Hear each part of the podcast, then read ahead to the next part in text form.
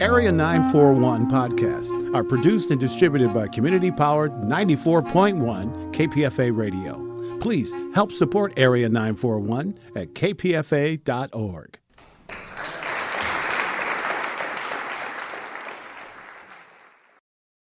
I'm C.S. Song, KPFA's Associate Theater Critic, and my guests in studio are John Collins and Scott Shepherd. They're both part of Elevator Repair Service, a theater ensemble that created and is now presenting a play called Gatz at Berkeley Repertory Theater. John is the artistic director of Elevator Repair Service, and he's the director of the current production. Scott plays the role of Nick Carraway, the narrator of and prominent character in the Great Gatsby, the novel on which Gatz is based. Welcome to you both. Thank you. Thank you. So, uh, so John, let's start with uh, what does this play Gatz do to and with the classic novel The Great Gatsby? Well, it's almost better to talk about what it does to us. Mm. Um, this is. Uh, it almost feels funny uh, calling it a play. I mean, it is it is a theatrical performance, but it's a theatrical performance of uh, of every single word of the novel, uh, which is why I think of it as doing something to us rather than vice versa. Um, the play, such as it is, is is set uh, in a very unlikely place for the Great Gatsby. I think most people, when they walk into the theater, they they will immediately realize that, that that we're doing something a little counterintuitive because they'll see a sort of rundown office uh, with, with drab walls and floor and stacks and stacks of paper and boxes and uh, some outdated office technology. Um, but the play is basically um, uh, what happens when a guy who works in that office uh, comes in, has trouble getting his computer started uh, finds a copy of The Great Gatsby and just starts to read it. And over the course of uh, our tidy little six and a half hour play, uh, the novel gets read in its entirety and also becomes uh, becomes real to him and gets gradually more and more fully staged. So, in other words, it's not enacted in the scenes created by Fitzgerald, the novelist. It's not you know you don't see Gatsby's mansion or the Buchanan's house or something like that. That's right. I mean, you hear every word he uses to describe those places. So we we provide in a sense we provide every single detail of the book in its original form, which is which is in words. So it's a it's it's an exercise in activating the audience's imagination that way, and it is um, what we represent on stage is is more the act of reading than than a literalized, um, you know, illustrated version of of the novel. And why? Because John, you were part of the creation of this play, Gatz. Why? include every single darn word of the novel? Why not abridge it? Why not shorten it? Why not present just maybe the the key episodes, the iconic episodes in this novel? Well, uh, Scott can also answer that question because he was around at the beginning too. But um, what we, you know, we we picked up this novel uh, without a plan as to how we would stage it or how we would turn it into theater, and in fact, we our initial impulse was to go to those scenes that you know made for an easier more intuitive theatrical interpretation and started trying to stage them. And and even in the course of doing that i think we found that removing some of the text even little bits of he saids and she saids uh, seemed to disrupt some perfect balance that fitzgerald had achieved and i think that was at least part of what led us to the decision to to try to do it verbatim. And and that was a decision that we made, I think, in a self-consciously perverse way, because especially at that time, we we like to take on projects that gave us a kind of impossible assignment. you know, we we like to have ridiculous problems to try to solve uh, by creating a piece of theater, knowing that much of the time we didn't succeed in doing that thing that we that assignment that we gave ourselves, but that in the process we in the struggle we would uh, we would come to something exciting and interesting and that we hadn't anticipated. And I think in this case, what we didn't anticipate was that we would actually do it, and we actually did it here.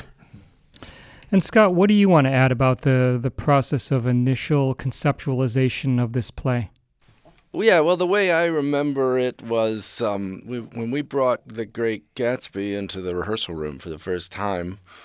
Uh, the idea wasn't that we were going to do The Great Gatsby, even. It was m- maybe going to be one ingredient in our next concoction. Uh, we were used to sort of devising crazy shows out of a multitude of sources and putting a lot of different ingredients together and one of them this time it seemed like might be a few choice passages from The Great Gatsby. And so I remember us kind of uh, picking out what seemed like the hardest ones to do the parties. There's too many characters, more characters than we had actors for. And so we were putting uh, googly eyes on various uh, mundane household objects like uh, an old shoe or a like a clamp, one of those orange handled clamps, or um, a thermos. Put two eyes on top of a thermos. That turned out to be kind of the most uh, appealing character. He makes a cameo in the current production. but uh, I think what we quickly discovered was that um, taking a piece of it out uh, it really lost its power. There was something in the remarkable composition of these sentences and paragraphs that was the magic of that text. And uh, so, as we were sort of uh, realizing that, somebody had the idea of, you know, maybe we should just read this entire book and make that the show. And I became very excited about that idea. It related to uh, something we'd heard about before, which was a stunt that Andy Kaufman used to do. And I think he would show up in comedy clubs as if he was going to do a comedy routine, but he would, uh, in a kind of uh, pompous voice, start reading The Great Gatsby, and he'd just continue reading until people walked out or booed him off the stage. the uh, the novel, the language is poetic. The language is amazing. Um, in terms of themes, what do you think? What do both of you think is is the reason for its enduring appeal, for its status as uh, the great Amer- one of the great American classics, one of the the great pieces of literature?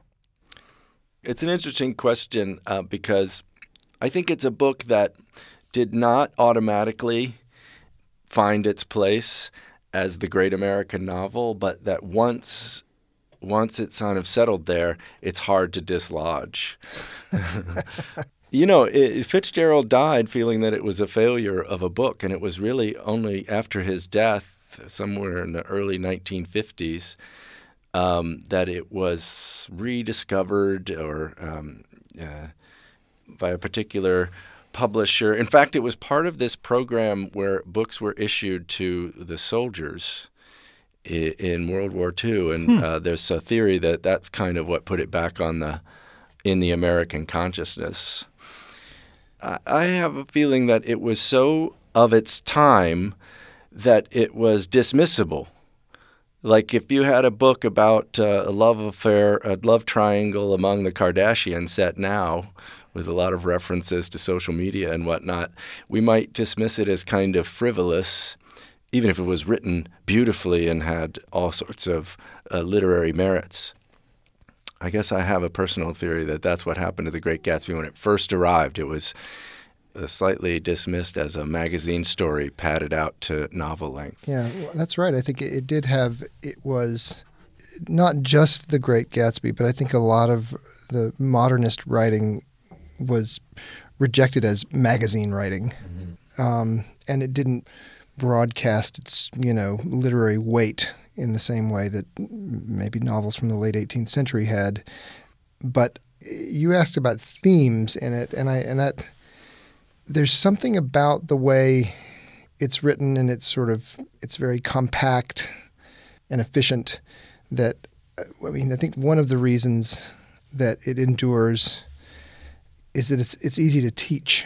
You know, it does have these, you know, it does have themes you can talk about, uh, but I think they tend to obscure sometimes the greatness of the novel because there are certain ideas that the that the novel uh, plays with. You know, the American dream, the self-made man.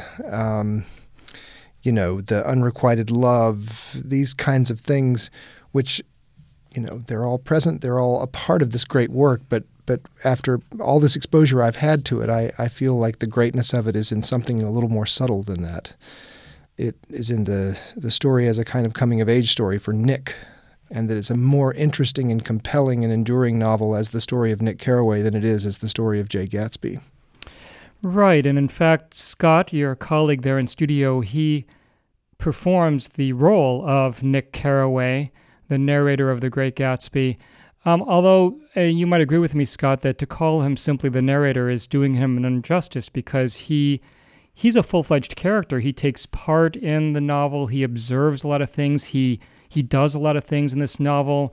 Uh, how do we? How do you begin to describe uh, Nick and maybe his development, his process of maturation over time in this novel, in this theatrical production, Gatz?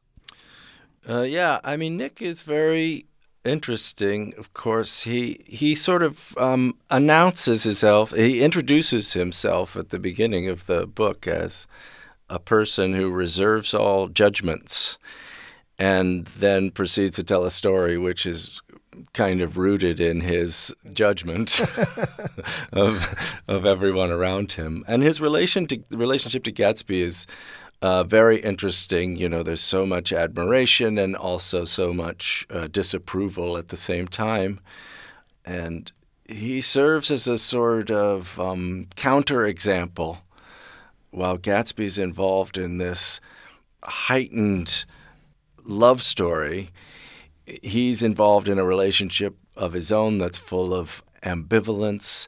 He serves as a kind of counterpoint to the grandeur of the story he's telling. And a thing you might have forgotten if you haven't read the book since high school is how the novel ends. The last chapter is really sort of uh, Nick's assessment of where the whole thing has left him a little bit disgusted. You know, he leaves New York and goes back home, uh, somewhat defeated and, uh, but also wiser.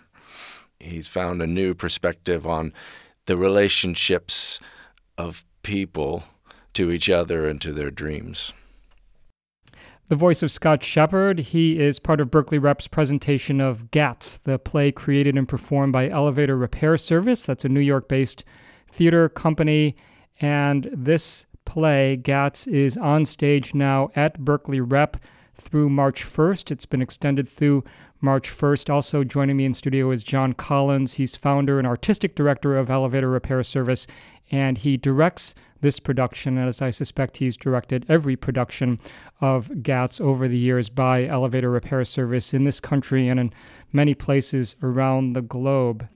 You know, I kind of want to give people a sense because maybe they read this novel in high school. I, I think I did.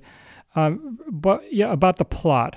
And rather than kind of go into the plot and rehearse it because, you know, people who go see it will see what is happening, maybe I could just throw out the names of a few of the main characters and either of you could just give me a few sentences about you know, kind of the characteristics that stand out, or maybe the the key uh, plot twists that involve this character, just to give people a sense of what they might see. So, for example, uh, Jay Gatsby. Well, uh, Jay Gatsby is the mysterious uh, central character of this story. He's um, Nobody quite understands who he is. They think he might be a bootlegger. He's got sort of a shady past. Is he some sort of mobster? All we know is he's giving the best parties on uh, Long Island that anybody has ever seen. And uh, what we gradually come to understand is there's a great longing that's at the base of this, uh, of his appearance on Long Island and uh, his crazy hospitality. Tom Buchanan. So Tom Buchanan is the husband of uh, Daisy. Daisy is Gatsby's great love interest, and uh, Tom is. Uh, if Gatsby is the nouveau rich, Tom is the established rich. He's uh, come from uh, Chicago and uh, with a string of polo ponies, and he's the great antagonist of the story. And he has a kind of a a kind of a, an aggressive quality to him, does he not? He does. He's uh, how's he described? Give us something from the book, Scott. Yeah, he was one of the most powerful ends that ever played football at New Haven. One of those men who reached such an acute limited excellence at 21 that everything afterwards savors of anticlimax. Tom is really one of the most uh, uh, most colorfully depicted characters in the in the book. And what about a little bit more about Daisy Fay Buchanan? She is from Louisville. Um, she's old money as well. She, as you said, is the the target of Jay Gatsby's longing, years long longing, if we could put it that way. Uh, what else should people know about her? It's interesting because uh, she may be one of the least well drawn characters in the in the novel, and and exists as a sort of ideal to Gatsby. Um, she's young. She's uh, what do we think? Daisy's like 25, mm-hmm. maybe maybe younger. She at one time was very much in love with Gatsby, but he went away to the war. They lost touch with each other. He was trapped in Europe in World War One, and she gave up waiting for him and uh, and marries Tom Buchanan. And she has a little girl with Tom Buchanan, and uh, she is briefly wooed back into into Gatsby's world and his life, but then um, gets cold feet when she starts to learn a little bit more about who he really is now. Right. By the time Gatsby finds her, she's unhappily married. She's having um, she's having all sorts of problems with Tom, who's not uh, the most faithful of husbands. So it's a, as you said, John, it's a six and a half hour production. This is asking a lot, of course, from audiences and from the cast. So was that a risk? Do you think uh, creating something that would that would really occupy people's time? Absolutely. I mean, it. I mean, in a funny way, when when we first articulated that idea, it wasn't. It didn't feel like a risk because I just thought there's no way we'd actually do that. I thought there was no risk we would we would even do it because again, it was it was a sort of proposal to you know, send us headlong into uh, some kind of crazy, as yet unsolved problem that we would figure out somehow. And I remember even early on thinking, well, we'll, we'll we were kind of working our way through the book, staging it in order, and and for some reason it sticks in my head that we were probably going to end up cutting some of chapter four. And as we worked our way through it, that that point where it got old or seemed to drag just never came and it was, I think it was around there that we started to realize that this text really had the power to sustain itself as a live performance. And that was a, you know, that was a huge revelation. So somewhere around the time we were working our way through the second half, and I think we really understood that this was going to be the way to present this thing. Uh, then we started to worry about the, the time. And early on, and for years actually we we presented it almost as two separate shows we we would have in that first run we had of it we would do you know part one on Thursday night part two on Friday night and then on the weekends we would do a marathon of the whole thing. Um, and I'm a little embarrassed to admit that it took a few years of of trying to uh, hedge against the audience's restlessness uh, you know uh, before we realized that actually the audiences that had the best experience by far were the ones who started with chapter one in the afternoon and finished chapter nine in the evening of the same day. And that, that was another revelation was that that was that sense of accomplishment that the audience takes away having heard the whole novel in a, in a day um, turned out to be one of the more rewarding aspects of the of the whole production. Yeah, and in fact, at Berkeley Rep, you can see it in two installments, one beginning at 2 p.m. and the second beginning after dinner. And so, yes, you do get the whole experience, uh, six and a half hours in one day. There are intermissions, there's a break for dinner. You can go to berkeleyrep.org to find out more about the play we were talking about today, the theatrical production called Gatz at Berkeley Repertory Theater. Now, Scott, you were reciting a little bit from the novel, and I read something, and it's it's impossible to believe, and so therefore, I think it's impossible that you've memorized the entire damn novel. Um, you're going to tell me that you have not memorized the entire damn novel, right? No, I'm not going to tell you that. but in fact, uh, yeah, I mean, it was an accident. It's just uh, kind of happened to me as a result of reading this book out loud uh, hundreds and hundreds of times. It starts to sink in. I mean, there's um, such pleasure in the just the composition of the sentences. The book is really just such a remarkable, sustained performance in sentences that come at whatever the point is in a surprising direction. So there's so much pleasure in the text, so that if you remember it slightly wrong, when you go back to look and find the corrected version, there's just a burst of dopamine or something, and so that that serves to uh, make memorizing it, I think, kind of easy. It, for me, it happened pretty much involuntarily. That that's that's a crazy thing to hear, but I'm going to try and take that in. So I take it you have an unusually good memory when it comes to to other things besides this novel. Yeah, I well, not for um, where I left my keys or the names that go with faces, but uh, yes, for uh, sequences of words, I seem to have a knack for that. I did read that there is a little game that you sometimes play called Stump the Freak. That's right. Okay, good. So uh, this is where people try and stump you by reading out a few lines of the book from mm. which you have to follow up. Can we try that very briefly? Yes. Okay, good. So I've picked something out here, and uh, I'm going to read the following. I'm going to read a couple sentences. Reading over what I have written so far, I see I have given the impression that the events, the events of, of three nights several weeks apart were all that absorbed me. On the contrary, they were merely casual events in a crowded summer, and until much later, they absorbed me infinitely less than my personal affairs. I want to encourage you to test him on three words, not three sentences. It's much too easy. well, I wanted to give. I wanted to start with something easy. Okay, so John's let's John's let, hardcore. So let's uh, let's start here. Three words, literally. Okay, um, three words. Well, uh, try this one. Um, okay, Daisy and Gatsby danced. I remember being surprised by his graceful conservative foxtrot. I had never seen him dance before. Okay, that's absolutely amazing. um, that's absolutely incredible. Yeah, you can see him live in person at Berkeley Repertory Theater.